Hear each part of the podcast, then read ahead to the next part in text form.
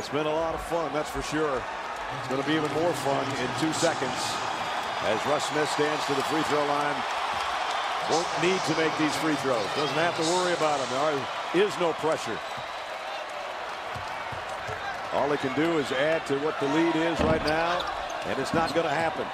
And the Louisville Cardinals are the 75th NCAA college basketball champions. And Rick Pitino, with the fireworks and confetti, has won his second national title. First in Kentucky, and now at Louisville. The first man ever to do it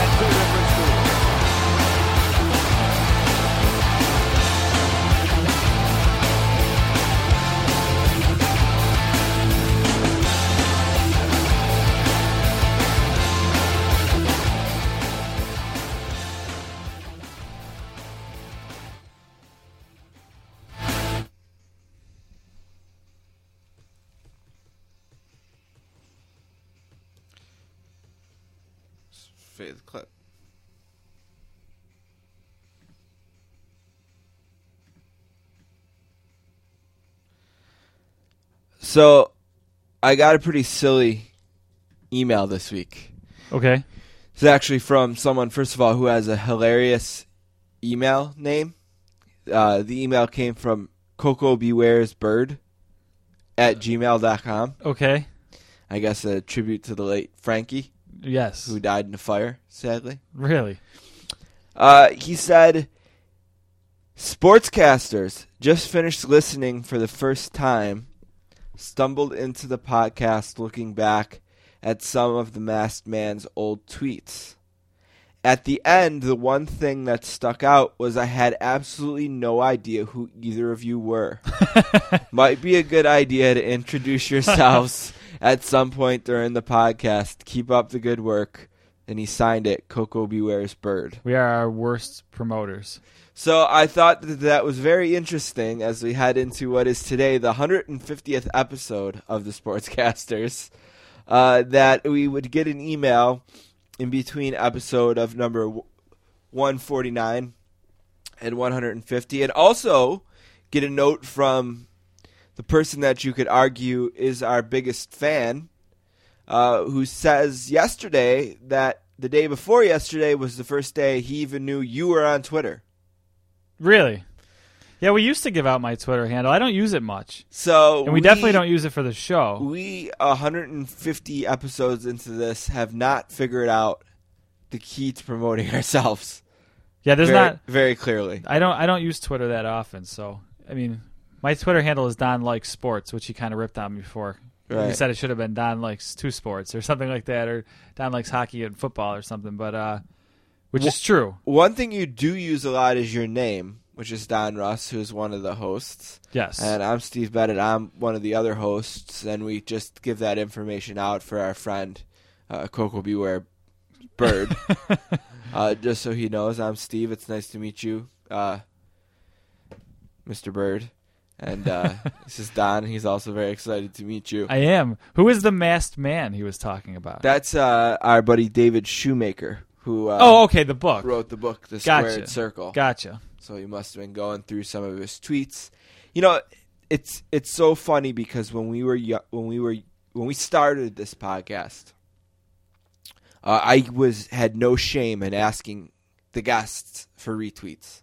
Right. I would email them and thank them and say, "Hey, we're going to tweet this all week, and if you can retweet it, that would be huge." And there was a couple people who didn't like that, and even one person who I don't think has been back on the podcast since because of it, and one who will never this that same person will never be on due to uh, we had a email fight basically over his absolutely ridiculous uh, one-sided love affair for Quinnipiac. Uh, so, um, but even before that, I, I felt like we had maybe turned him off by asking for the retweets. So we haven't. I very, very rarely do it now. And two podcasts ago, we got a ton, and the the podcast got a lot of buzz, and we got a lot of downloads, and uh, I even got a note from Stitcher, I think, saying that maybe it was uh, our most downloaded podcast from them. And it's such a disappointment last week when we had Jim Florentine and Jeff Passon uh, two guys with a ton of followers, and we didn't get one retweet from either of those guys. And it's not against those guys because they don't have to do it, but I wish it was just universally known how huge it is for a small guy like us To to, get get, retweet? those retweets. Yeah, I wonder. Uh. I've heard. I follow a comedian or two, but I've heard a lot of comedians. I don't follow Jim Florentine. I've heard they're notorious for only using their Facebook to promote like show dates. So maybe he doesn't even use it. I don't know. Right. And you know, it's funny too because I've noticed that comedians and wrestlers they all have podcasts now Uh huh. and they're all about getting this guy each guy it's like a rotation.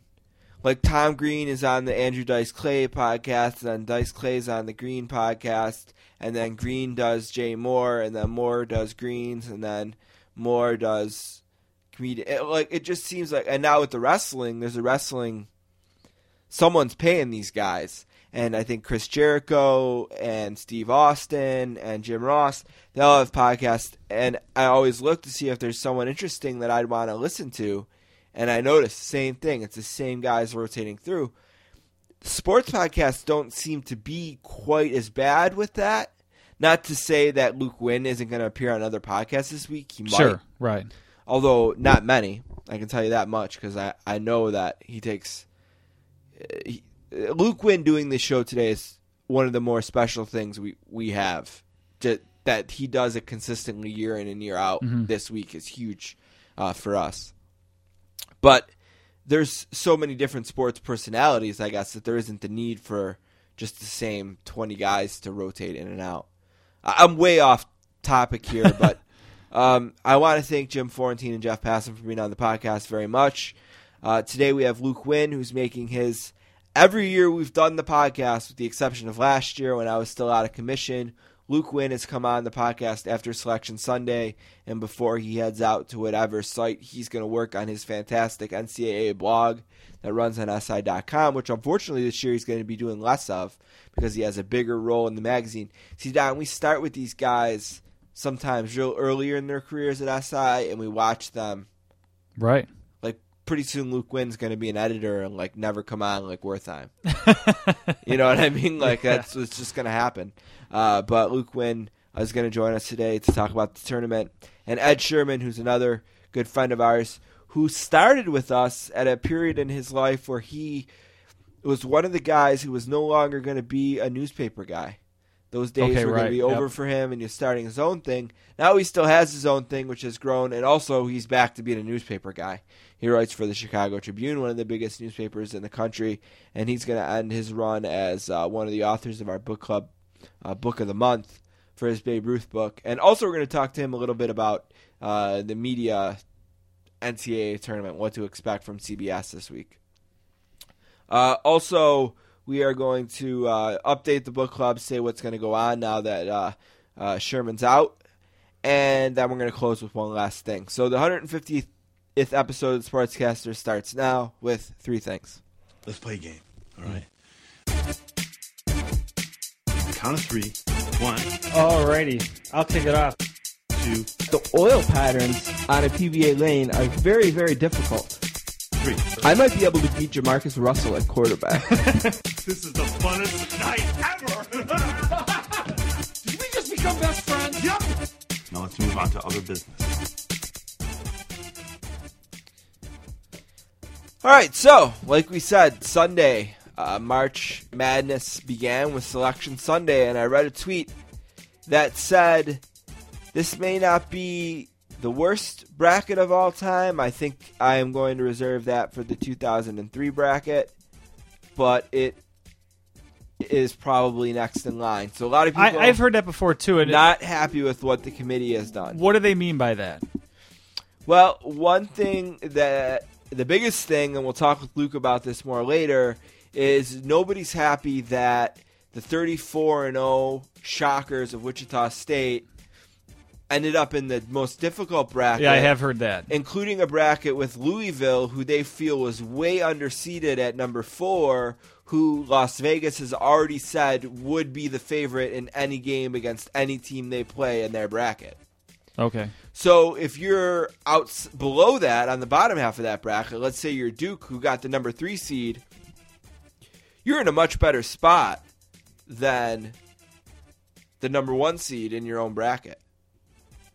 So, Right. Yeah, I I did hear that. so there's that complaint. but it's not like a complaint about like teams being snubbed, right? I mean, it's 60 No, I think it seems like they feel like the 68 teams that got in are the right 68 teams. I didn't hear any huge outcries for the Green Bays of the world or some of the smaller uh, colleges that didn't didn't get in there at the last second. But uh, so I ask you this all the time, and it's usually uh, maybe or no or uh, we'll see. But is the NCAA tournament a two parts? Is the NCAA tournament going to draw you to your TV, and are you going to gamble on it in some way?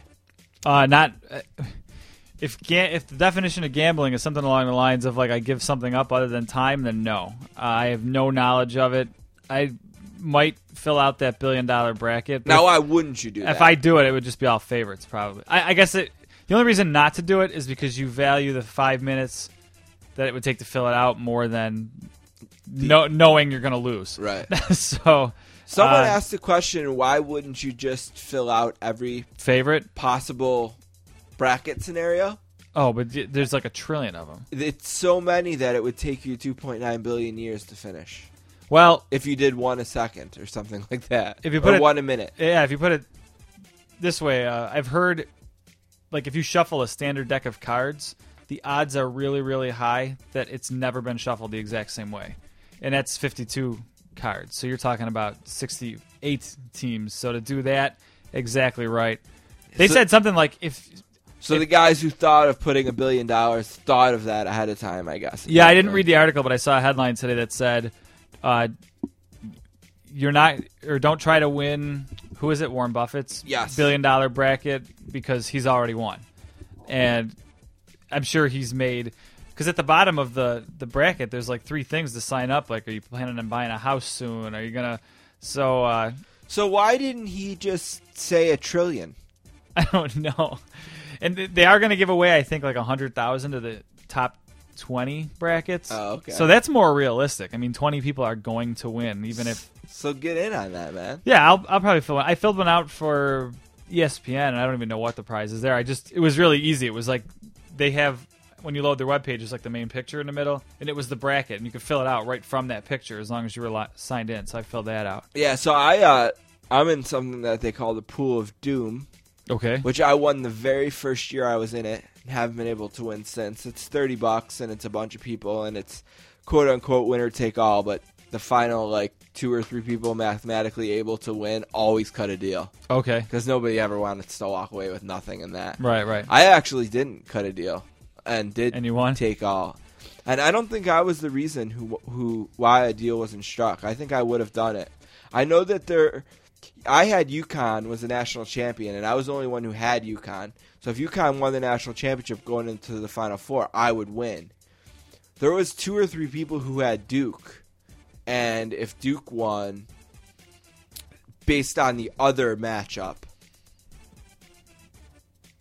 it would decide which Duke winner would Oh, get it. okay. So it made it almost impossible to create a deal because there there was still five or six people who could win going into Right. the, the final four. But um, yeah. So uh, it starts on Thursday and Friday. Well, I don't know if I answered it the starts tonight. Right, right, right. Day Yeah, day one yeah. is tonight. Round yeah. one. I don't know that I answered the question. I'm more likely to fill out two or three brackets than I am to watch probably any of it. I mean, maybe the finals I'll watch. I tried to look up before the show other cool pools you can do besides brackets. Just a bracket, yeah. and I couldn't find a really good article about different ways to do it.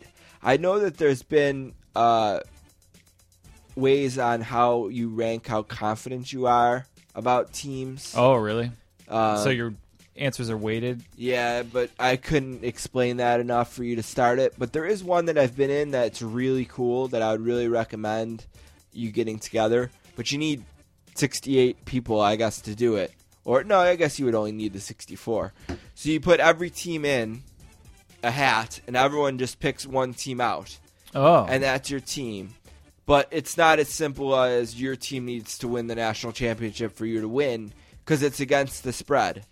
So let's say you pick a 16 seed, uh, whoever's playing Arizona, and the Arizona is the one in, in one of the brackets. So let's say you someone has Ari- Don, you have Arizona. But you're not doing any actual decision making in this. Nope, you just pick Yeah, out a I, team. I see where this is going. Okay, so you pick out a team, and uh, so Don picked out Arizona, and I picked out the 16 seed. Well, Vegas says that Arizona is a 32 point favorite. So for Don to move on, Arizona needs to either Right. push, because they do give pushes to the higher ranked team, Okay. or cover the spread. If they don't cover, I move on With Arizona. Arizona. Okay. Yeah, I figured. That's kind of cool. So that's a really fun way to do it, and you don't have to know anything about basketball. All you need to know is how a point spread works. Sure. If I saw one of and those you for need, and you need to make sure that there's an agreed upon time and spot where you're going to use the lines. Because the one year oh, I was in the it, line there was a huge, huge fight because the line went from like four to eight in four hours, and it fell in the middle there somewhere wow. and there's a huge fight over who should go on. Uh, so you have to say, Right. I'm going to use. When do you think is the right time to do it? You probably have to say. What about right at tip off? Say noon. The problem is all the games don't tip off at the same time, so you're the runner would the, the person who runs it would have to be really diligent all day. But what does ESPN? I mean, we're getting way into this now. But what does E ESPN's site say? Like, if you click on the recap, won't it just show what the line was? At maybe, I mean, that'd probably be the easiest way. but I think the way it's been done in the pool that I've been in this ever since is at noon. The at noon Eastern time, he takes the lines from USAToday.com, and that's, and that's the lines for the day. right. and everyone seemed fine with that. But sure. yeah, March Madness, and we're going to talk a lot more about it with uh, Luke Winn from Sports Illustrated. All right, my second thing this week, uh, in one of the Don Likes two sports, the NFL is likely to expand to 14 playoff teams by 2015. So not this season coming up, but the next season. Inevitable. Um, yeah, it's inevitable. And as a guy who is a fan of the team that has the longest playoff drought in the league right now, I don't know that I like it. I don't want my team to get in just because they are just taking more people. I think it hurts the two teams that really deserve it uh, because now there'll only be one bye team, which I guess is nice for that bye team. It maybe gives them a bigger advantage for winning the entire conference. But yeah, the one cool thing about the NFL and it kind of baseball hangs its hat on this a little bit is like only the best of the best teams make it. Only 12 out of uh, 32 teams made it, and now it's going to be 14. So now you're getting to pretty close to half the league making it, like in the NHL. And uh, yeah, I don't know. I mean, don't we have bad enough teams making it in already? Oh, absolutely. But unfortunately, like we're not saying anything revolutionary here. Right, it's all about money. This league is run by TV money, Right. And TV It's two extra games. does incredible ratings for NFL playoff games because Sure. they come at a perfect time of the year for sitting around and watching football on Saturdays and Sundays. It's two extra games to gamble on. Yep. Which they try to distance themselves from, but that's kind of like in the public. They must love that it's so easily gambled on. Yep. So So yeah, Yeah. I'm not a big fan of it, but it's inevitable. I am a bigger fan of this if this was a compromise over switching to an 18 game season. Like if they said, "Listen, we need to get a little bit more TV revenue here and we're either going to do it by expanding the playoffs or expanding to an 18 game season." I think I would have picked this. Yeah, as a fan, I think my problem, and I'm not a season ticket holder, but if I were, my bigger problem would still be paying for two preseason games, and I think that goes away. At least one of them goes away with the 18 game season. Uh, so it's it's different problems. I, I don't know that I need an 18 game season, but I don't need a four week preseason. I know that for sure. So Right. Well, hopefully. There's not a lot of TV money going around for preseason games. Yeah, I would- as I wouldn't know. think so. That's more about uh, the the owners forcing season ticket holders, Right. You know. So uh, my number two thing's also NFL related. Uh, Colts owner Jim Irsay, who's one of the most outspoken owners out there, certainly one of the most active in social media. I remember the day that the Trent Richardson trade hit, he was all over uh, social media saying uh, uh, something big is coming down the pipe here. And uh, I was going. Uh, Mr. Irsay was arrested this week, uh, drunk, carrying some controlled substances, and has checked into a highly respected healthcare facility to undergo treatment. The strange thing is the drugs he was caught with are really strange. Uh, one is Ambien, which is a Sleep sleeping aid, pill, yeah. which I don't know why you'd carry that around uh, with you, or, or why uh, an owner of an NFL team would need to illegally obtain Ambien. I mean, it's not. I don't think it's illegal to have a bottle of prescribed Ambien with you in the car. No, I wouldn't think so. So I don't know why it's a big deal that like why he wouldn't just get a prescription. It seems that seems like an easy prescription to get. Why he'd have illegal Ambien is beyond me. Another one was Darvocet, which, as far as I know, that's a painkiller that's been off the market for a few years now. Yeah, I got Darvocets when my appendix was taken out. They're, Yeah. they're nothing special as far as like you wouldn't want to abuse them. Darvocets are the pain pill that when you get them, you go, oh, darn. was hoping for a little bit more exciting experience than that. And then the other one was Xanax, which is uh, bio, or uh, it's a uh, like a anxiety pill. So Right. I don't know what kind of milkshake uh, Mr. Irsay's on. I don't know Were why. they? He was in possession of them. Were they suggesting he was on the pills too? Because he was drunk, right? That was the. Yeah, I mean he he was charged uh, with four felony counts of possession of controlled substances So he must not. After being arrested on suspicion of intoxicated driving. Oh, okay. So he's probably arrested on suspicion and of the DUI, and then they get him to the the the house and they uh, find the uh, four illegal drugs or whatever. Although only three are listed here, so yeah, very strange. very strange story. Uh, but uh, hopefully you get well in your highly respected healthcare facility, Mister. My third thing this week, the NHL, my other sport, is considering a change to the draft lottery. And I guess this is more of a chance to ask a question that I've heard locally a lot because the Sabres have tanked it. Uh, a lot of people say in the wrong year because this is going to be the year before the really good draft. But they But don't it. worry, they'll suck again next year. Right, yeah, I don't expect them to be any good. But uh, what do you think? Should I've heard suggestions that uh, there should be a tournament to determine the number one pick, which I think would be Oh, pretty cool. That'd be cool, but no, God no. Um, do you just give it to the last place team? Do you get rid of the lottery in general? Well, that's gonna do tanking. What you if you want to eliminate tanking, if that's your fear, you just do a real lottery. Right. And the suggestion that they're making now is right now the Sabres have all but locked up the last place spot. So they can't finish worse than the second. pick. Second pick. Right. Because So you get, get rid, a, get rid of that provision, and just say they have the highest chance to win first, but they still have to get their name picked out they still have to get their name picked. Well, the, the suggestion is that I think the fir- the lowest team could drop as low as sixth, so it's something in between that. Uh, yeah, I don't know how I feel about it. I don't know how, if I feel like you should be rewarded for being like a bad general manager, or I don't know that I would even say Tim Murray is a bad general manager for doing this because of the system in place.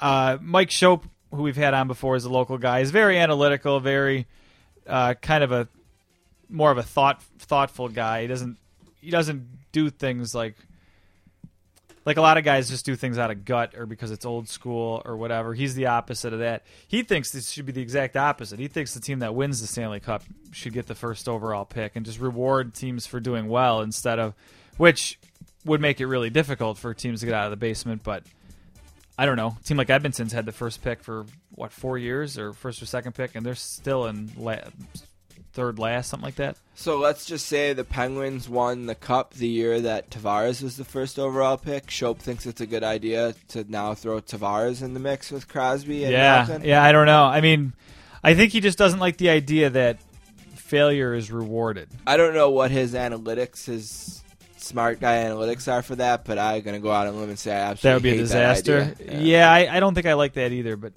I I heard someone called in the show and suggested that you give the first place team to miss the playoffs. So you're still trying to make it into the playoffs, and if you just miss by a game or whatever, you get the number one overall pick. The only thing there I wonder is if you think you're not good enough to win, like, and you got like one game left on the schedule, do you miss the playoffs that season? Uh, well, the one thing I would say about that is probably not because it's literally a million dollars profit a home Per game, game, yeah. for playoffs. So that's and the Kings were huge. eight when Eight they won seed it. and won it. Yeah. Yeah. so I guess you just got to get in and get out of the first round. They say, but yeah, I don't. I'm glad they're doing this a little bit, I guess, but I just wish it wasn't when my team decided to Yeah, be bad. can we wait until 2016 to I implement mean, these Pittsburgh was terrible, and they're now considered to be brilliant. Chicago was terrible, and all of a sudden they're brilliant. Boston, the same thing. They had one or two terrible years. Yeah, so if we get Reinhart and McDavid and Girgensons pans out and Grigorenko comes around, Right. Or Armia yeah, then is then good, Darcy Regier and now Tim Murray will be geniuses. brilliant, right? Yep. And Ristolainen and they got plenty of guys who've been drafted very highly to be very good in a few years. If Yeah, so I guess like in out. synopsis, I'm not a fan of rewarding failure either. I just don't know a better way to do it. all right, my last thing uh, for the ninth straight season, there is going to be a new national champion in hockey in the NCAA, and I don't know for sure that that ends the Yale quota. I think we'll still probably have it. I, I, I don't think the fact that they didn't win it this year makes it any less cool that they won it last year. Uh, it's next to impossible to repeat, and uh, for a lot of reasons that I've seen with the Saints, and now I've seen again with Yale. Uh, it's just impossible, and I, I'd love for people to debate me on this, but I've seen it two times now. It's impossible to bring the intensity that your opponent brings every single night because they only, besides the conference opponent, have one chance to play the defending national champion. And you have to play every game You as think- the defending national champion. You mean you watched a lot of it? You I watched, watched all the them games. all. I did, yes. You, you think Yale got that?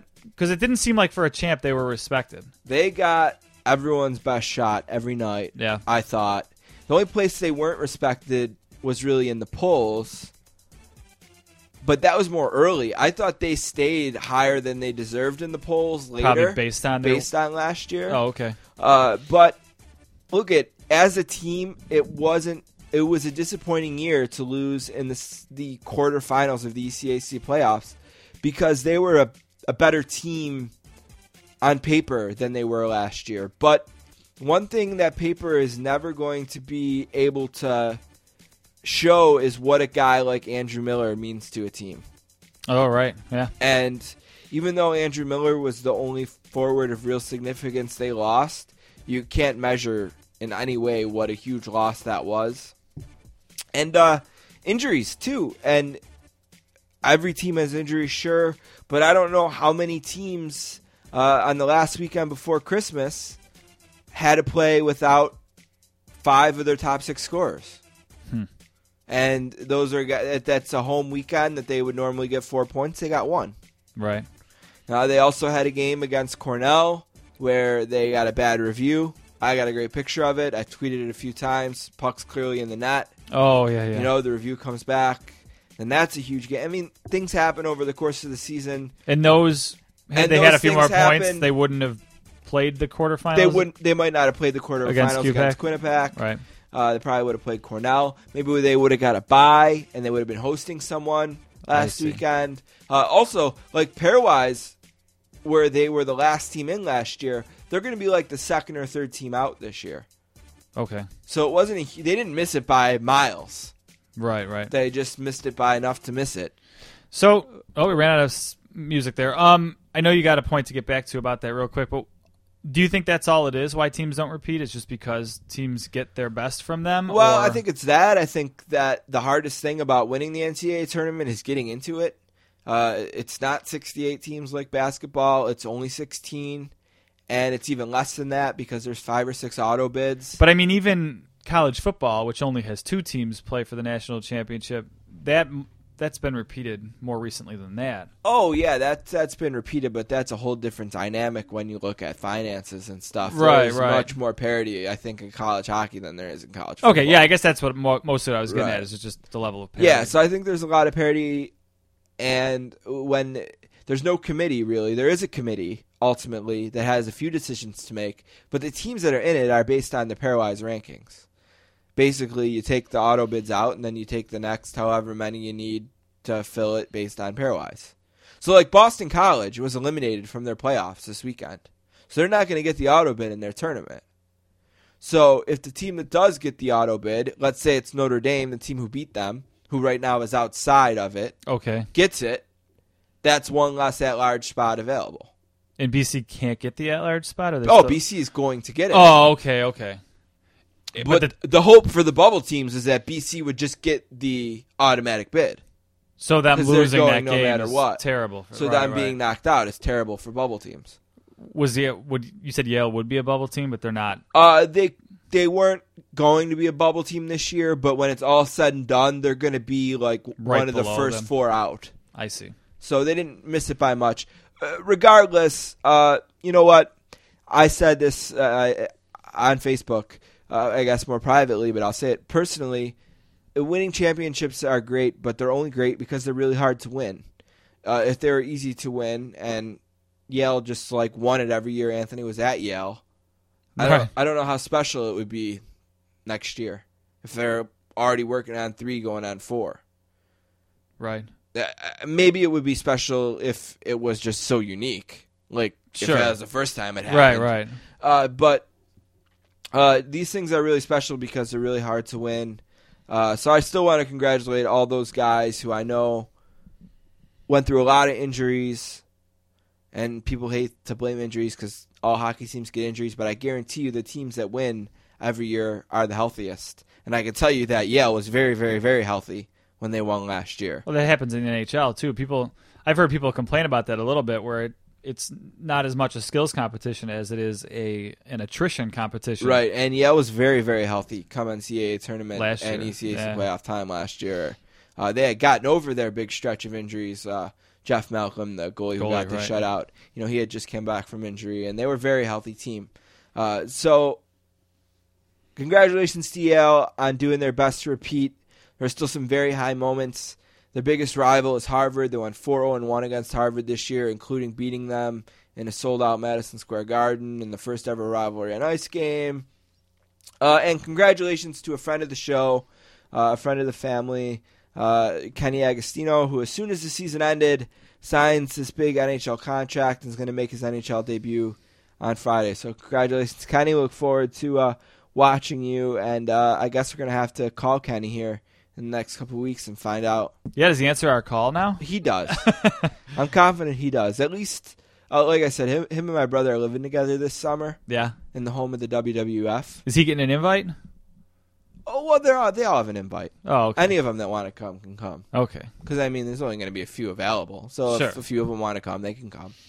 Uh, we were not really like that uh, Formal. formal about it eh, for them. Right. Right. The ones that can come can come.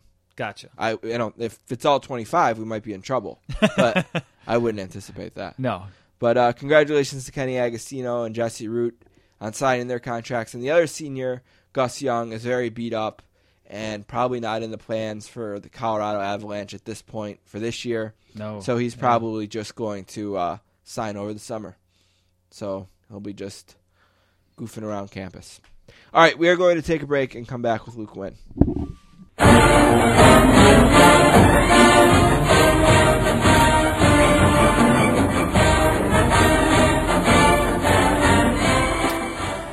Our next guest was born and raised in the state of Wisconsin. He's a graduate of the Medill School of Journalism at Northwestern.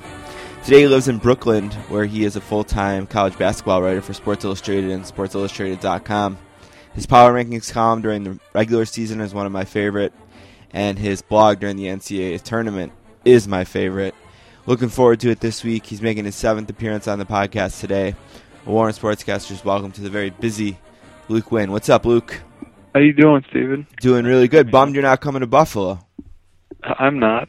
No, Yeah. I'm kidding. Sorry. Uh, wow! Whoa! Whoa! Oh, I just decided to start off. I did away. not see mean- that one coming. Uh, I don't think when people look at the bracket, they're like, "Yeah, I want to be in Buffalo for the NCAA tournament." I'm going to be in St. Louis, uh, where I think is, I think the games might be a little better. That was that was what I meant. It's just that I think that you could get a a Sunday doubleheader in St. Louis of Wichita State and Kentucky, Wichita State against Kentucky, and Kansas against New Mexico, which I don't know. It's hard to top that that Sunday. So I'm Well, I think I think that's the bracket you'd want to be covering if you're covering any of the brackets. I mean, you'd want to be somewhere within that massive insanity. I think you know. So yeah, yeah. I'm, I'm happy. To, I, I followed Wichita for the for Arch Madness in St. Louis too, and I'm kind of kind of got sold on them.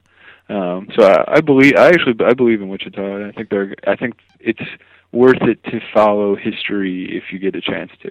Uh, you know, and 34 0. I think that they have they have enough. They're good enough to make it to the Final Four and at least be in the mix for the title. So I think it's it's worth it to follow Wichita until it ends. now I've heard. I saw a tweet yesterday. I don't remember who sent it out, but they said the 2003 bracket was the worst one they've ever seen. This would be next. Wh- why? Wh- Why would someone say that? And would you back that opinion to any degree, or is that just you know the stuff that happens on Twitter? I don't. Well, I think it's it's normal for Twitter to outrage rather than praise. Um, and I don't know. I couldn't tell you context in terms of historically what are the worst brackets, but I know that the Midwest region this year was the way they did it was disappointing to me. I know that they had a ration. They had a rationale for it, which is that right? you know, the committee is now not just putting the number one seeds in their geographically appropriate region. They're also considering, you know, ways to put, you know, your twos, threes, fours in their right in their region. And it's just so happened that, and it happens a lot that the Midwest has a lot of really good teams every year. And so I just don't think that geography and the hope that you might put a few more fans you know, in arenas uh, should trump balancing the bracket. It just doesn't make sense to me. So I, I was I was upset. I mean, I think that I, I don't think they did a great job with this bracket, um, particularly just and very specifically looking at the Midwest region. Um, you know, they underseeded Louisville and and to put Wichita and Louisville as a you know potential Sweet 16 matchup. That's just it, it's a cool game, but it shouldn't be happening in the Sweet 16. It's just that's not right. I don't think. Yeah, I've seen a lot of uh, kind of blowback at Wichita. You know, people saying that they'd rather be Duke just in their own bracket. They'd rather have the path that Duke could potentially have than Wichita. You know, and Wichita's the team who that's the reward they get for for going 34 and 0 or whatever it is. Yeah, I think I think that they didn't get uh, you know okay their schedule isn't incredible. I think they deserve you know I, I'm ha- I thought they deserved to be number one seed. I would say not from the Duke angle, but I think the Wichita State is would have been better off um, being you know the two seed in the East than the number one in the Midwest. I really I really think that you know that that would have been a much better path for them than where they're at now. So they went through the tournament and made the final four last year. Is this a hard? This this, is a significantly harder path. I didn't look back. I don't know if you maybe thought to, but what would? I mean, they weren't as high as seeded, obviously, so they must have been a difficult path last year. I guess what I'm saying is this is a battle tested team, right? If anyone can do it. Battle tested team. You know, it, it's kind of funny. Like they got put in the they got put in the region last year with the number one seed that people were also debating, which was Gonzaga. Gonzaga played a better schedule last year, but they still ended up as the number one, and that's the team in Wichita ended up upsetting. So it's kind of you know, it's like Wichita upset that that sort of debated number one last time and now they're in the I feel like they're in the exact same position you know they're in the same position where they're the number one but they're not they don't have a safe path at all. And you know people are going to I think what will happen is and what bothers me is that you know let's say Wichita loses its second game or its third game. I think fans might use that as an excuse to invalidate their season or their team when eh, I don't think that's the case. It's just that happened they got a really hard bracket Now it seems like Virginia would be the fourth of the number ones. Do you have any problem with them being on the one line? Is there a two that you think got? No, I mean I really don't have a problem with the way the way the number ones were assigned. I mean Virginia, you know, won the ACC and the ACC tournament. I, you know, totally deserving in my mind. Uh, I think if Michigan had won the Big Ten tournament and the Big Ten regular season, I probably would have put them there. But no, I think Virginia was was right. I mean, the seeding decisions. I really just think that Louisville is the one that Louisville was the one that bothered me. It's just that they should, you know, there were if you care about paying attention to other metrics um, other than the RPI, which I don't believe that the committee really does. They say they do, but they don't. I mean, stuff I care about. I mean, Louisville's second in efficiency in the country, and you're seeding them and on the four line. It's just not. And, and clearly, you know, they're coming to the tournament with a ton of momentum. They played great over the last month and a half.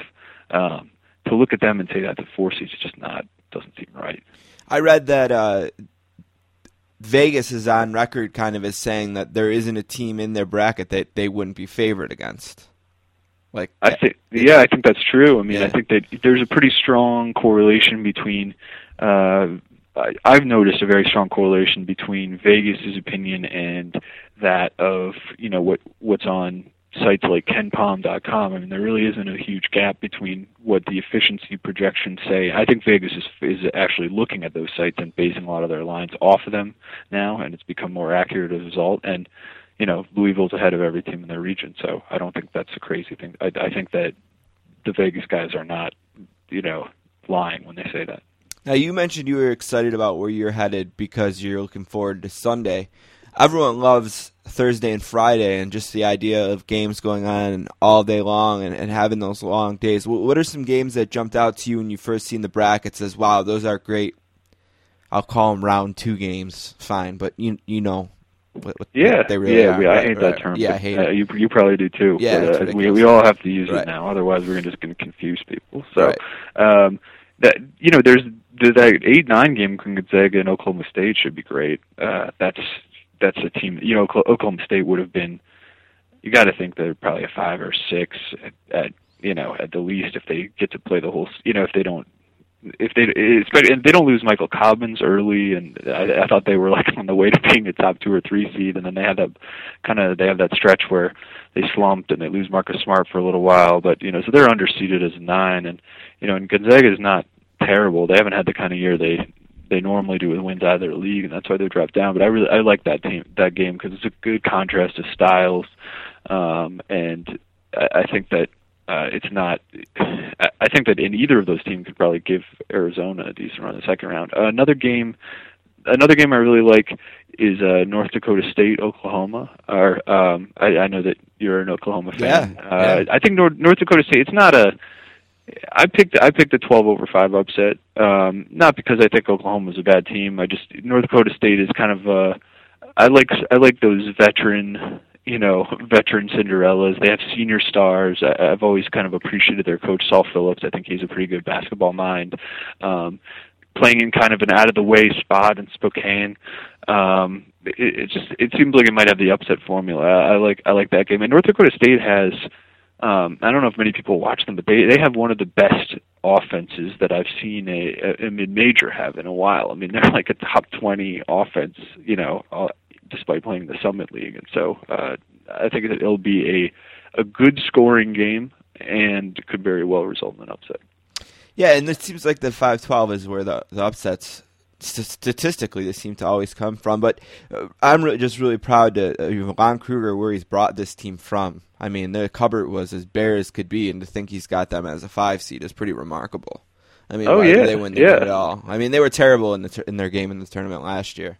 So you'd like to see them do a little bit better this year, yeah. but Uh, especially in the second half. They really, I don't think they made a basket in the second half in the tournament last year. But regardless, I think he's done a great job there, a really good job. Because Yeah, it was a good it was a good hire. You know, it's it's a I guess this is the season where you see coaches getting fired, but you need to appreciate uh, the good hires that teams have made. I think Oklahoma made a good hire with Lon Kruger. You know, it's like Virginia made this great hire in Tony Bennett. Um, you know, there's it's it's nice to see some coaches coming through on their their promise, and he's one of them. Virginia, for me, seems like the team that came out of nowhere in the sense that it's like all year, I felt like we were focusing on Duke and Syracuse in that conference. Like Duke and Syracuse played that epic game the day before the Super Bowl, and Syracuse went on that long run of being undefeated, and then they kind of dropped off, and then all of a sudden, this Virginia team came along and won the league, and then won the tournament.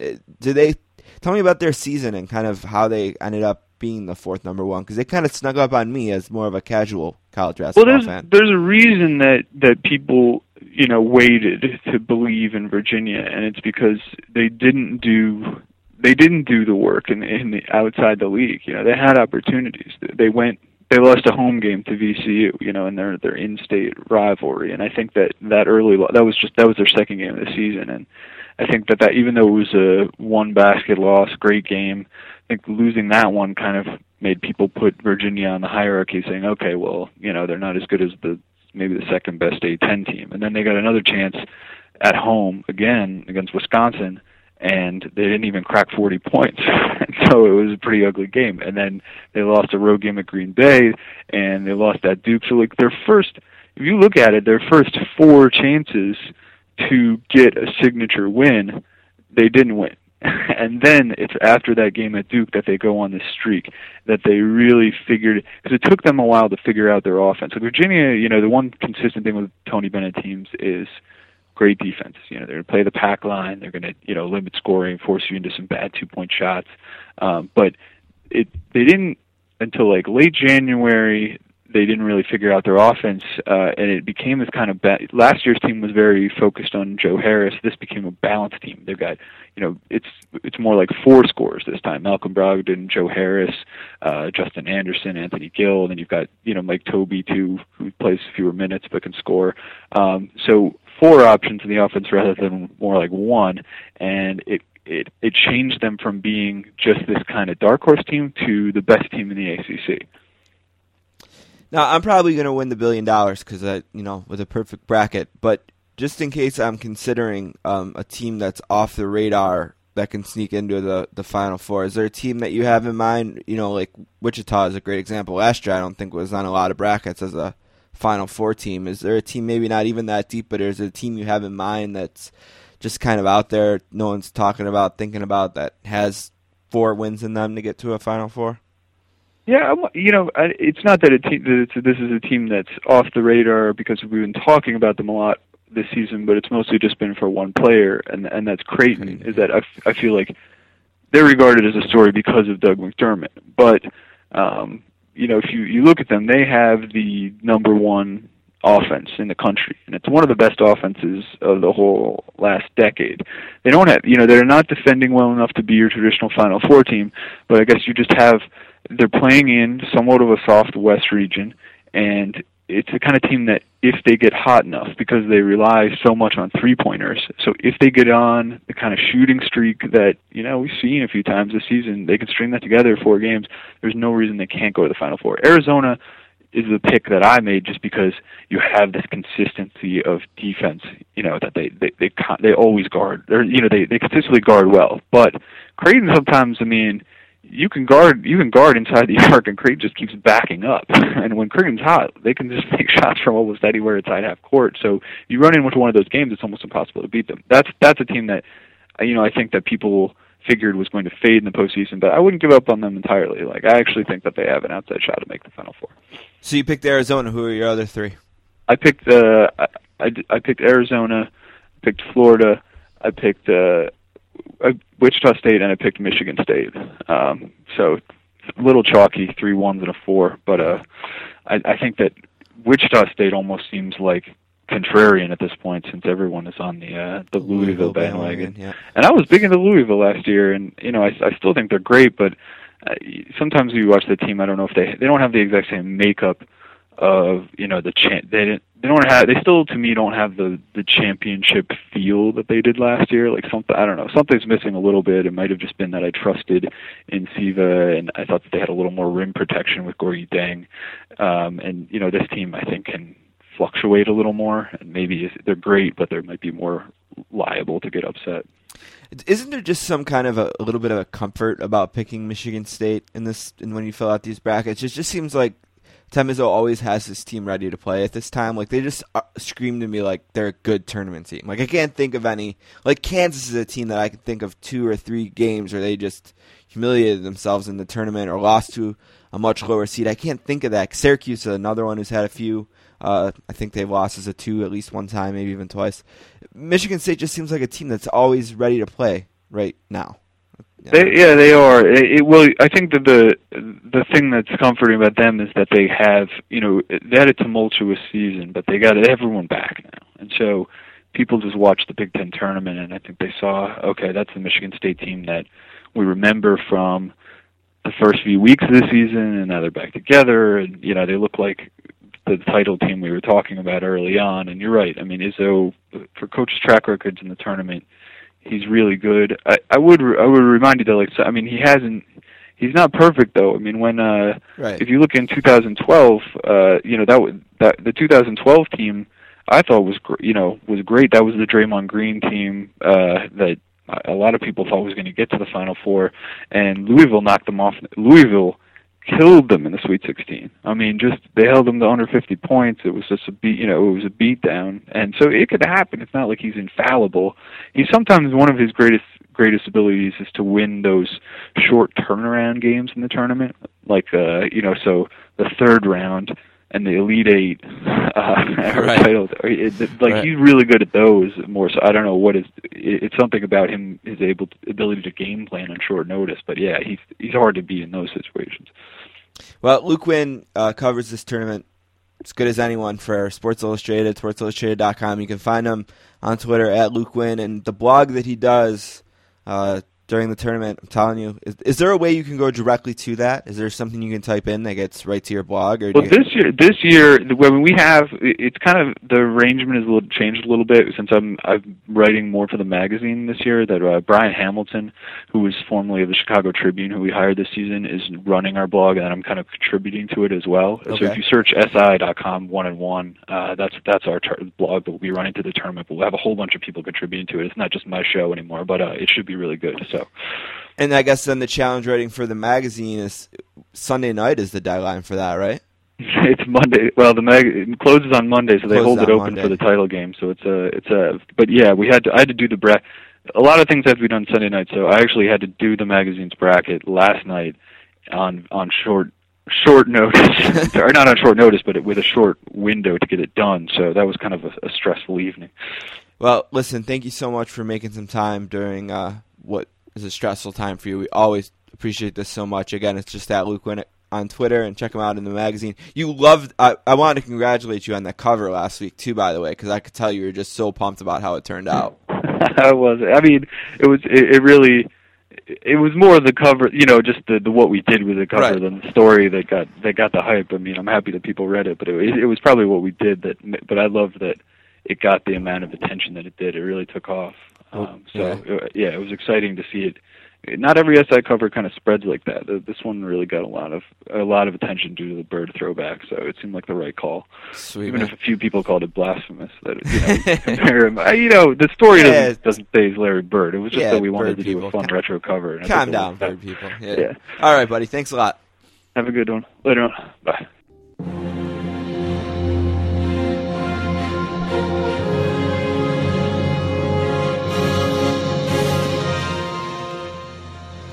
All right, I want to thank Luke Winn uh, for making his annual appearance on the podcast. That was something that uh, we missed out on last year with me being out uh, with my illness and us being on hiatus. We didn't get to do it. And actually, uh, while I was in the hospital, I'd occasionally get emails or tweets uh, from people saying, you know, what's going on? Where are you guys? People who didn't know that I was sick. When are you coming back? That kind of thing. And by far, the week that I got the most comments was this week. Where is Luke Winn? Is he going to be on? And it's interesting with Luke because, you know, when we started uh, doing the spot with him, he was writing mostly for the magazine and concentrating on the, or writing mostly for the website and concentrating on the blogging.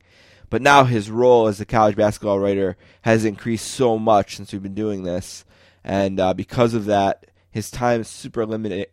Super limited, and I, I just can't stress enough like how much we appreciate given our stature and the whole landscape of things of him making time available on our 150th show to do that interview and to give everyone some real perspective on the NCAA tournament. Uh, so we thank Luke for that. Uh, book club stuff. In a second, we're going to close off a book that we've been doing about six weeks, and we did it a little bit longer because this is a guy who's been really good to us.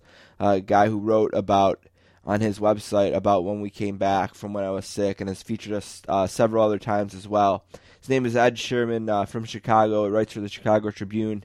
He wrote a book called Babe Ruth's Called Shot: The Myth and Mystery of Baseball's Greatest Home Run.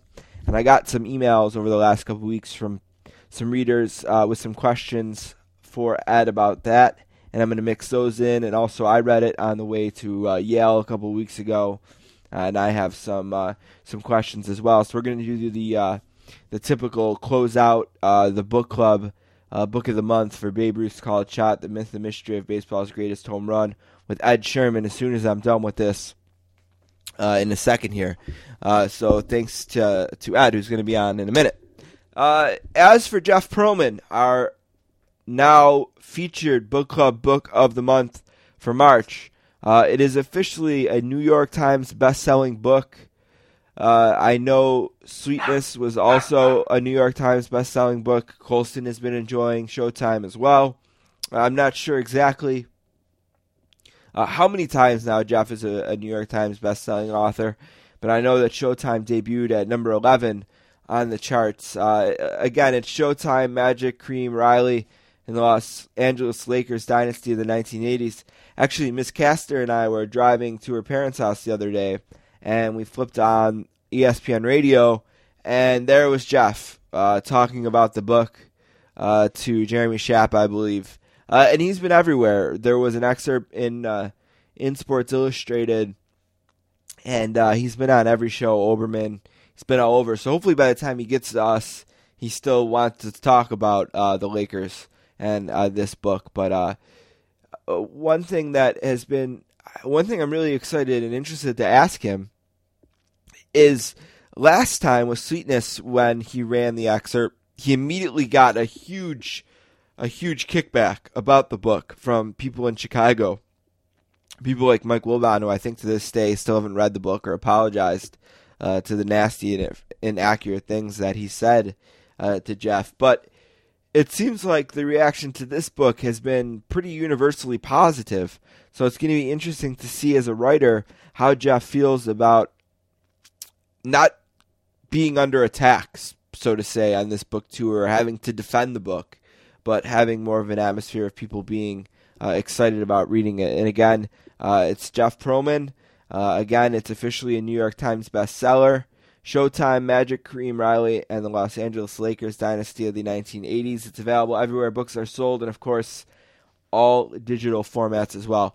All right, so we're going to take that break and come back and finish out the Babe Ruth book with our friend Ed Sherman.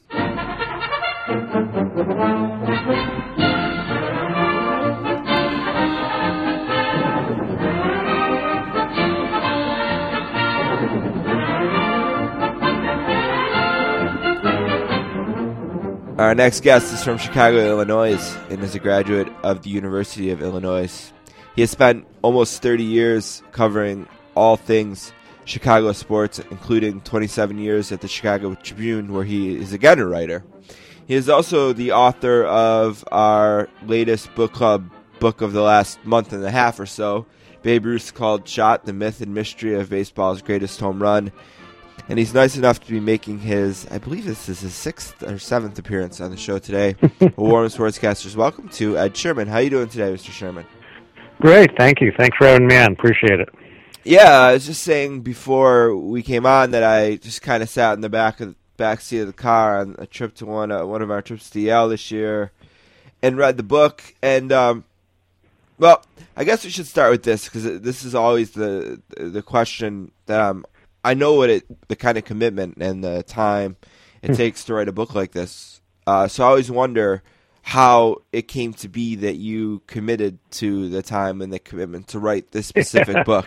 What was it yeah, about this project? It's the first time it's kind of interesting. It's the first time I've written a book like this. I, I call it the kind of this a black hole, you know, that you just kind of dive into because it's just when you think you're kind of turn one corner or you know there's something else that comes around.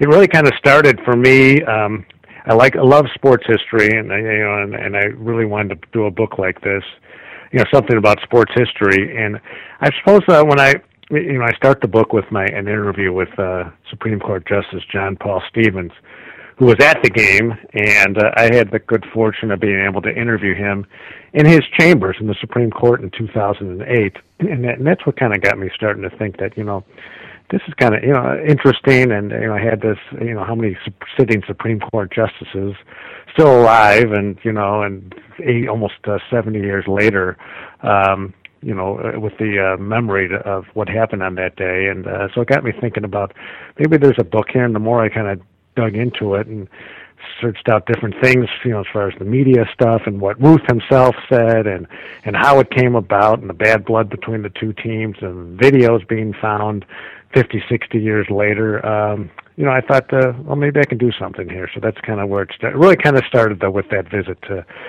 Justice Stevens' chambers. Was there ever a point in either preparing for it or pitching it, or even writing it, where you thought, "Uh oh, it just might have happened too long ago. There just might not be enough people around to help me get the information I need for this Well, book."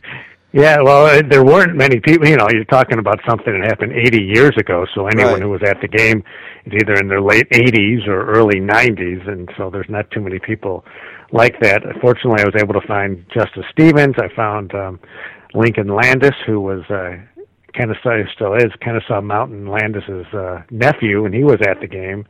And then, remarkably, I was able to talk. Babe Ruth's daughter still alive. Julia Stevens uh, is still alive. She's just turned 97, and I talked to her last year. And, and while she wasn't at the game, you know, she had heard all the stories about the called shot, and heard uh, her father talk about the called shot, and then you know, just even more so, how many people are still around who couldn't recall seeing Ruth hitting a home run?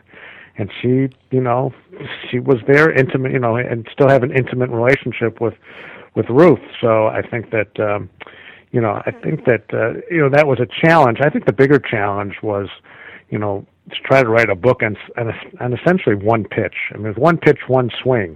It wasn't like one game. Um, it didn't really involve, you know, a bunch of multiple characters. It was really the pitcher and, and the and the batter, and so that was the challenge to try to have enough to write a book. And um, you know, I think I hopefully I pulled it off just because there were so many different elements to, you know, that that great situation that happened in Game Three of the 1932 World Series. Well, that was a, game three is something I want to ask you about. But first, before I get to that, uh, the thought obviously of the Cubs being in the World Series is sort of foreign. Uh, but uh, what was it? It kind of give us, you know, like the Cardinals and the Rangers played a World Series a couple years ago, right? Mm-hmm. And you know that that was just uh, Cardinals and the Rangers meeting in the World Series. There is no like there's nothing beyond that. It was just like, okay, Right, no this is history. the team that won the American League. This is the team that won the National League. Can you kind of tell us what the Cubs versus the Yankees in a World Series meant at this time? Well, I mean, you know, the Cubs were a power team. In fact, you know, they, you know, much as we think of them as losers, back then, from 1929 to 38, they went to four World Series. They lost all four of them, but they went to four World Series. You know, they had a bunch of, you know, Hall of Famers on their team with Gabby Hartnett and and Billy Herman and Kiki Cuyler and uh and Hack Wilson. I mean, you know, they had great, great teams. They just couldn't win the World Series. So back then, this was really a, a matchup between two powerhouse teams that people had, um, you know, that people had anticipated, and um, uh, this matchup, and um, and actually going into this series, the Cubs, because of their pitching, was you know they were considered the favorite, which is pretty remarkable because the Yankee pitchers, Yankee batters, you know, when Ruth and Gehrig and everyone else has pounded them to smithereens. But the Cubs were actually the favorite going into this World Series. Didn't play out that way though. One of the readers brought this up, and that was that they were really surprised. You know, sometimes when you get so focused on moments like this, you kind of you, you think that this home run was like a walk off home run in Game Seven of the World Right. Series, and then you find Right. out, well, really, it was in Game Three of the World Series in a game that was. You know, four to four. It almost kind of, I think he mentioned, it's kind of like everyone looks back and thinks that the United States uh, beat won the gold medal when they beat Russia. When really, if they would have Right. lost to Finland the next day, they would have won nada. That that's one of the more remarkable things. You know, I kind of I've said, you know, while talking about this book, whether or not you you think he pointed or didn't point, and the people who didn't, you know, doesn't really change what happened. I mean, the people who think he didn't point, you know, just because you think he didn't point doesn't mean that you know this was an ordinary at bat. You know, this was you can make the argument regardless of what you think. This was the most unique and extraordinary bat in the history of baseball when you consider the circumstances and who was involved, I mean, it was in the middle of a World Series game. You know, keep in mind the Yankees were up two to nothing in the World Series. Ruth hit a three-run homer in the first inning to give them a, you know, to make a statement right then and there. And then the Cubs finally show some life and they come back in the bottom of the fourth, tie the game at 4-4, thanks in part to a misplay by Ruth in the outfield whose legs were kind of gone, couldn't move anymore. And now he comes up now, and, and so all of a sudden the momentum is turned. He comes up in the fifth inning, and the place, imagine this in the middle of a, try to imagine this taking place today. In the fifth inning of a World Series game, place is going crazy they're, everyone's on their feet. They're throwing stuff at him. The Cubs players are out on the dugout taunting him. He's giving it back to him. So that's and when you see the gestures, you can say, okay, is he pointing or is he pointing to center field or is he pointing the Cub players to get back in the dugout? Um, you know, that's where the gestures I think kind of come from. But regardless, he's giving it back to them. He's being challenged. And how did he respond to that challenge? I mean, he did. If he strikes out, maybe the series goes another way. Maybe the Cubs can continue to ride that momentum. But Ruth doesn't strike out. Ruth not only hits a home run, it's not. It, it, it's the longest home run one at that point in Wrigley Field history. It went almost 500 feet, and the place was just stunned. And all the life was taken out of the Cubs. They, the Cubs, that was it. The series was over. He effect. So even though it wasn't a ninth inning game walk off home run, that homer effectively ended that World Series. Cubs just killed the Cubs, and uh, and they lost that game, and they kind of went out pretty. Um, they went out in Game Four, so just a remarkable set of circumstances. But yeah, it wasn't a. I mean, the the movie, the 1992 movie, they make it look like that was a walk off home run for right. Ruth, and it wasn't. In fact, Lou Gehrig hit the next pitch for a home run. You know, so back to back home runs by Ruth and Gehrig. Um, but uh, it was just a great moment, though.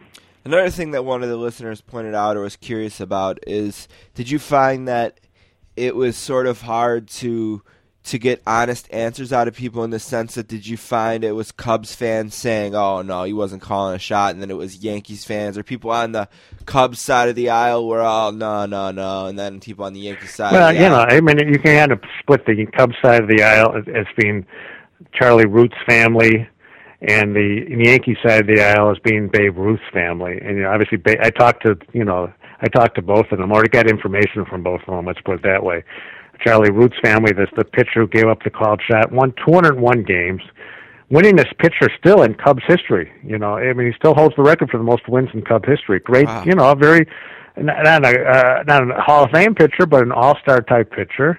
Highest paid, one of the highest paid players at that time. So he was an accomplished player and you know, and yet, despite all these great accomplishments, he was, you know, he was known for one thing as the pitcher who gave up the called shot, and his family, uh, you know, denied that it happened, and you know, and and he, not that he was tormented by it, but it definitely bothered him, especially when people asked him about it. I had a letter that when someone, you know, someone wrote, to, I got a hold of a letter that someone wrote to him and he responded in hand handwritten he gave a handwritten reply at the bottom of the letter that if Ruth if Ruth had pointed I would have knocked him on his ass that was what he you know he wrote out and uh you know so it definitely um definitely bothered him and yet on the other side you know the Ruth Ruth's family of course Julia Stevens you know his daughter and his grandchildren yeah of course he pointed I mean you know and that and that and so I asked him well the interesting part about this is that Ruth kind of was like all over the place, you know, whether or not he, you know, in the story, which seemed to, which seemed to suggest that he didn't point. Uh, you know, at first he said he would have been a, you know, first it maybe at first it seemed like he wasn't even sure what they were talking about, and then he kind of said he gave an interview where he would said he would have been, you know, uh, basically was said he'd been crazy to have pointed. He would have been an idiot, and then it seemed like after a while you know, he kind of bought into the story and said, "Oh yeah, sure. If you know, if they want to believe I pointed, if they keep writing that I pointed, sure, I'll go with it. I pointed." Um, but um, you know, so I think that there, you know, so when you say that not necessarily split on sides, it's more of kind of what you let your imagination run with, and kind of the idea, as Bob Costas said, you know, there's really only one guy that you could imagine who could point and then hit a ball exactly to that spot. It would be Babe Ruth, you know, and so that's why it's, you know, that's why it's somewhat plausible and why it became such, you know, such a great legend because it was his, of the guy who did it, and um, and really it's a defining moment of his career. He didn't hit that walk off home run. You know, when you think of what's the one thing when you think of hit 714 home runs and how many 15 more in postseason? What's the home run you remember the most? Steve, what what is it? No, it's this one for shot. sure. Yeah, absolutely. Yeah, I mean, he didn't have like that other. He didn't have a the, a walk off home run. He didn't have a Joe Carter home run. He didn't even have a home run like Hank Aaron to break his record. You know, that was you know, or a catch like Willie Mays. It was this. So, if anything, his career was kind of begging and demanding this kind of moment, this crescendo, and that's what happened with the called shot. Now, there's a couple of uh, quote unquote Zapruder type films of this, and as far Mhm. as I know, they weren't shot in HD. Uh, No. so, but I, I wonder, you know, uh, in the years since they have existed, has there been any anyone taking the time or the money or the effort to try to enhance these videos at all? Uh, Not that I know of. You know, I saw the one. Uh, there was a there was two people that I know of that they went to the, you know the newsreel people. They didn't get you know they, it seemed like they were on the roof. You know, they, they it seemed like they were almost in another county.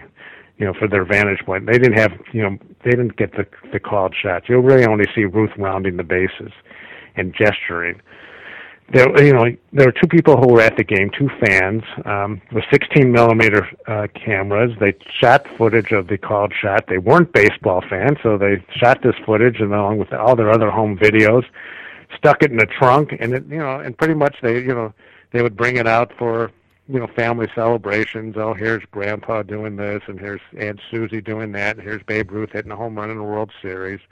And these people didn't really know what they had until decades later until someone said, "Hey, do you know what you have here?" And so I looked at the one in um, uh, this Matt Kandle shot this video. I looked, I looked at it with his great grandson Kirk in Louisville, and uh, they really didn't even realize what they had until the mid '70s. Um, and we analyzed the film, and again, it's hard to see. It's not like he it didn't keep the camera on through the entire at bat. You know, maybe he was trying to save film or whatever. You don't know. Um, so it's not definitive, but it, it really does, though, give you the sense of Ruth in the context of a game because I I have seen very very little footage of him really in the context of a game. You know, watching a pitch, taking a pitch, um, swinging. You know, uh, so I thought that was interesting, but it wasn't definitive. Uh, but it was it did kind of provide a little bit more of a snapshot a little bit, a little more of a defined view of what happened. I mean, for instance, Gabby Hartnett. Here's one of the interesting things. Gabby Hartnett said that Ruth never pointed. Well, on the pitch that he supposedly, you know, did one of the big gestures, the pitch got away from Hartnett, trickled away behind him. So when Ruth was making his gestures, Hartnett's back is turned, retrieving the ball. So he never saw anything like that. So you know, again, so these little things that kind of, um, you know, just poke holes into someone's story. Uh, and uh, it, it, it was illuminating, and it was pretty amazing just to see him uh, hit that pitch. Uh, it was a low and outside pitch. He, you know, he practically golfed it out of the ballpark. And the guy was just an amazing athlete. I think we have this, this, you know, caricature view of him, kind of being this uh, uh, heavyweight, over, you know, big party guy, overeating, fat, you know and and while he was you know like that in his career you know later in his career he had amazing hand-eye coordination amazing eyesight amazing flexibility in his upper body and uh, just an incredible swing. I mean that there's a reason why he was able to do all the things that he did. So far ahead of everyone else it's not even funny. One of the readers wanted to know that after all the research and writing the book, have you decided one way or another what you're going to choose to believe? Well, you know, it's kind of like I will say that you kind of have to read the book, you know, to kind of see. I didn't, you know, I want to tip my hand. yeah, it's see, I, like know. I know the answer to that question because I read the book, but I wasn't going to leave it out because someone took the time. well, it's kind of like oh, you know asking a film director. So Right. tell us about the end of your movie. You know, well, you know, so I kind of want people to read the book to kind of see the conclusions, and I also have, I also have a section, you know, where I, I quote experts, you know, historians, people who know the game from, you know, people from the Hall of Fame to John Thorn, the official historian from MLB, uh, Keith Olbermann, Bob Costas, George Will, uh, Leigh Montville, who wrote the biography of uh, of, of Babe Ruth. Uh, so all sorts of people, and so and it was interesting. I don't know if you, you noticed in that one, Steve, but that everyone seemed to kind of say something at least a little bit different. You know, they didn't kind of come at it the same way. Keith Olbermann was definitely was thought it was uh, uh, you know definitely uh, something that was that uh, that didn't happen, and he was pretty vehement that you know that that he thought the Billy Goat curse was more believable than you know the called shot. And you had a few of these other guys that was you know kind of come to believe that you know that that something happened, and and and, and I'm kind of without tipping my hand, I'm in the corner of that. It's not black and white. I'm in the corner that something happened, and I think you have to kind of determine for yourself whether or not you believe that he pointed and called his shot. But I'll go back to this notion again that regardless, this was an extraordinary at bat and an extraordinary moment in baseball history. Yeah, and it's one of the best, actually. One of my favorite parts of the book is just reading all the different opinions from yeah. so many different guys that you watch every day. Buster Olney, you know, Tom Verducci, guys like and that. they all kind of took different. Like Tom Verducci kind of said, you know what? If it, even if it, did, I don't want to know. If it didn't happen, I don't tell me. I want to believe that it did happen.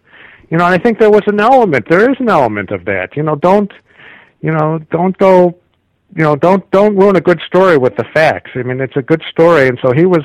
That's why I thought that that section turned out you know better than I even thought it would because everyone kind of came had a different perspective. They didn't write the same thing or respond the same way, and so that's why you know and you get some pretty good names in there from people in the industry, and um, you know, and, and, listen, I think.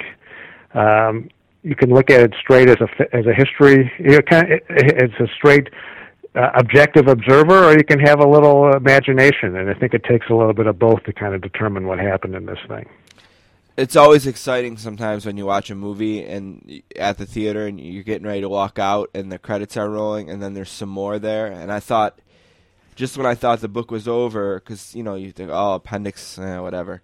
But there's some really great stuff in here that you put including like some spots in pop culture where mm-hmm. this comes up and an actual play-by-play of the game which I thought was really cool and some really great stuff at the very end. So make sure you don't close the book uh, just uh, at the very at very end there, and plus the acknowledgments. I mean, you got to read the acknowledgments. But uh, yeah, is there what uh, was it?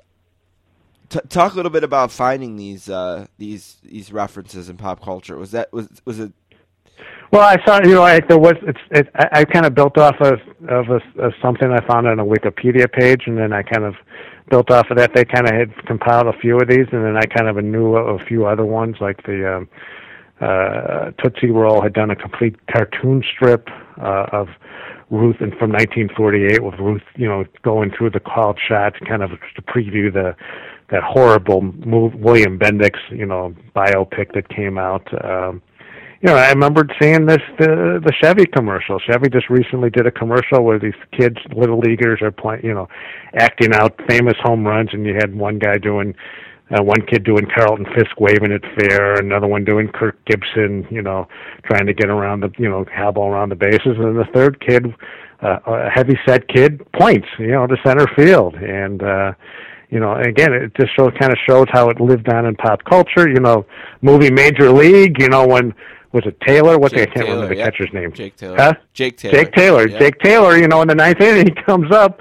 and he points to center field. You know, and he gets knocked and then, out. Uh, you know, and so again, it kind of, you know, in that climactic moment. Now he didn't, you know, and then he does something completely different. But again, it kind of shows how this thing kind of continues to live on in in in pop culture, and uh, and th- th- it probably always will because of who he was and what he represented and how he, you know, I mean, it's just uh, there's no other supporting figure that continues to endure so long after that he played this, you know, his last game, and it, it always will, just because it's Babe Ruth.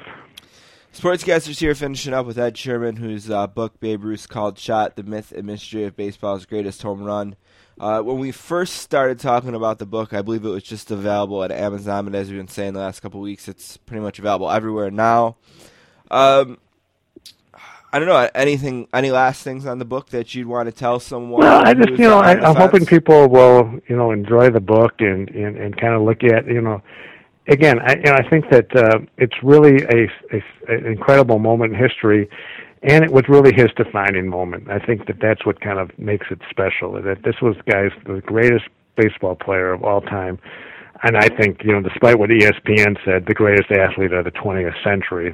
Definitely the most impactful athlete of the 20th century is when you consider that he saved the whole game of baseball and uh you know and what he did um and so uh, it's just a great moment. It was a lot of fun. You know, it's I, I love sports history. If you go to the bookstores and you like you do, and uh, or read, you know, so many of them about sports history, and it's about telling a good story and bringing something from the distant past and making it relevant to today, and uh, you know, bringing it alive again. And I hope I was able to do that with this book. That's at least what I tried to do. When you finished it, did you say, "All right, I don't think I ever want to do that again," or do you think you got another? That's what everyone says. And I'm still in the process. You know, again, the book is out, and I'm working now to promote it, and you know, try to get on shows like you, and contact other people that I know or don't know. And so again, it's just kind of this black hole. But I have to say, when that book came, you know, you do get a little shiver down your spine when you kind of see your name on the cap on a book, and it doesn't, you know, that was pretty much that was the payoff. You know, of whether or not I, you know, how much money I make or whatever, the payoff of, was just kind of seeing the finished product, and you see it kind of in different stages, and you even see it, you know, the galleys or whatever. But when you see, you're able to hold the actual book in your hand, or you go to a bookstore and you see it kind of, you know, at least sitting up on the where people can find it. It's pretty exciting. So, you know, I'm hoping if the right opportunity comes along, I'll do another one. Um, and but right now, I'm going to concentrate and hopefully getting people to buy this book. Uh, one last thing, and I'll let you go. Just kind of off topic a little bit. Uh, what are you expecting from from CBS this year as far as broadcasting the NCAA tournament? Anything different? It's going to be pretty much status quo. Uh, Well, it's, it's not going to be status quo because they got a new guy, you know, new new analyst joining Jim Nantz. Uh, Greg An- Clark Kellogg has gone into the studio, and Greg Anthony's going to be working with Jim Nantz. And it's going to be really interesting. I mean, you know, they've worked two games together, you know, and they haven't worked a game together since December because of Nantz's schedule. And uh, so now you're going to throw these guys together for the biggest uh, games of uh, of the turn uh, of the NCAA season, and uh, so I think it's going to be uh, kind of an interesting to see how those guys come together. You know, the one thing Nantz is a pro and he knows how to work with. Um, you know, he can work with anyone, but there's still uh, a chemistry that get develops over time. You know, needs to develop, and so it'll be interesting to see how good, how quickly those guys come together. Uh, so that's the big thing to watch. kind of another example of how hard it is to be the guy that replaces the guy. Yeah, you know, and for whatever reason, I like, you know, I thought Clark Kellogg was fine. I'm not sure exactly why they felt like they needed to do something else, other than, you know, that, you know, that uh, I don't think there was a big cry, oh, we got to, you know, that that Clark Kellogg's not doing the job. I think that they kind of felt like they wanted. You just never know. I think it's such a subjective industry that sometimes people just want to try something new. They want to see what something else looks like, and I think that this kind of falls under the heading of that that they wanted to try something new here and see how it works out, you know.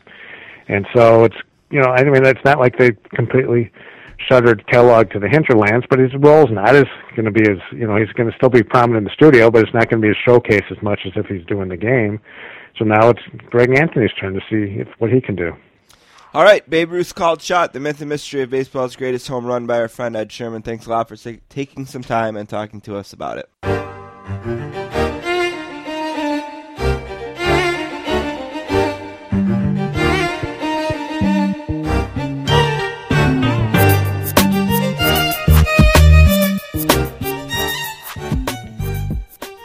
All right, I want to thank our guests, Luke Winn and Ed Sherman, for being on the podcast today. Really appreciate that. Uh, make sure you check out Ed's book, Babe Ruth's Called Shot, The Myth and Mystery of Baseball's Greatest Home Run.